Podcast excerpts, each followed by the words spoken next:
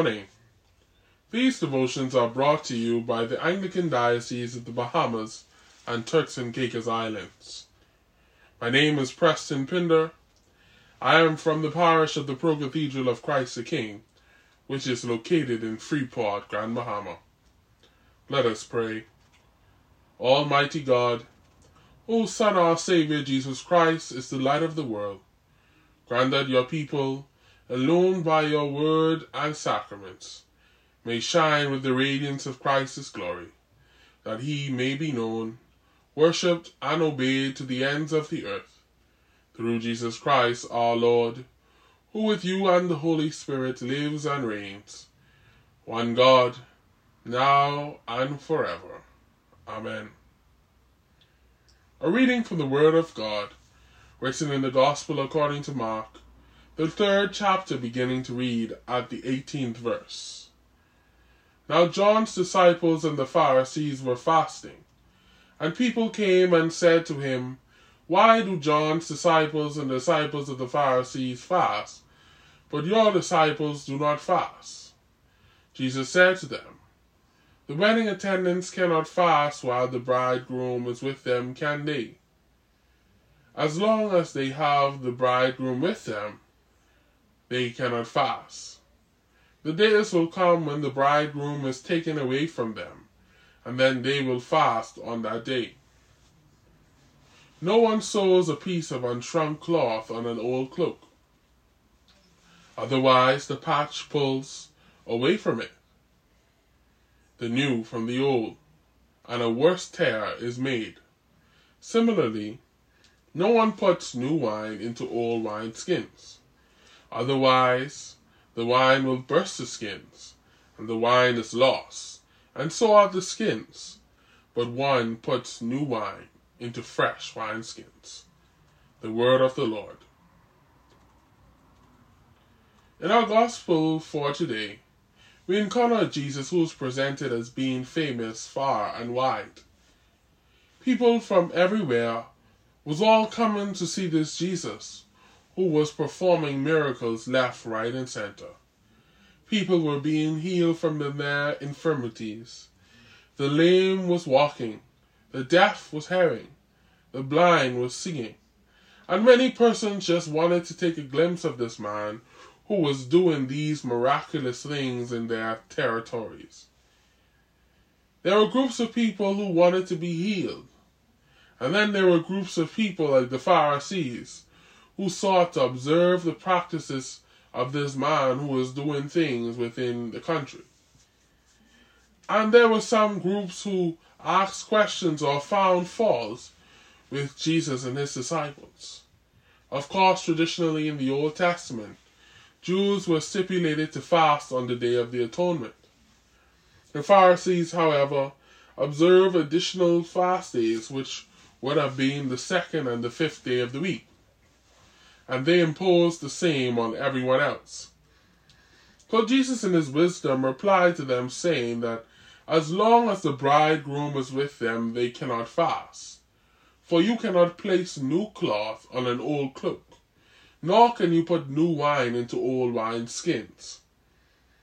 If we look back in the gospel, in the beginning of Jesus' earthly ministry, we would see that it is said that Jesus was proclaiming a new message that the kingdom of God has come to them. And having announced that, he now announced that he was the bridegroom, the Son of Man, who had came to save his people. His public ministry was a special time, as Jesus and his disciples showed many that the old forms of religious practices were no longer necessary. One should not assume that Jesus was condemning the practice of fasting completely by attempting to destroy the religious practices of the Jews. However, it was through this situation that Jesus was able to relate his lesson to something, saying that it was not a time to fast, nor should one be under such religious stipulations and traditions but that it was that Jesus was simply doing a new thing. Sometimes in our world today, we too, like the Pharisees, become so consumed by the human religious traditions that we are blinded from seeing the Son of God in our midst. Jesus' teachings are new and bold and are aligned with the will of God. These teachings are not some patchwork of thought to be attached to the traditional establishment of Jewish practices. But these teachings are teachings that requires a newness in both wine and wineskins. In Jesus' world at that time, he was teaching the Jews and his disciples both a lesson that it was not a time of fasting, but it was a time to rejoice. For Emmanuel, the Son of Man, was truly with them.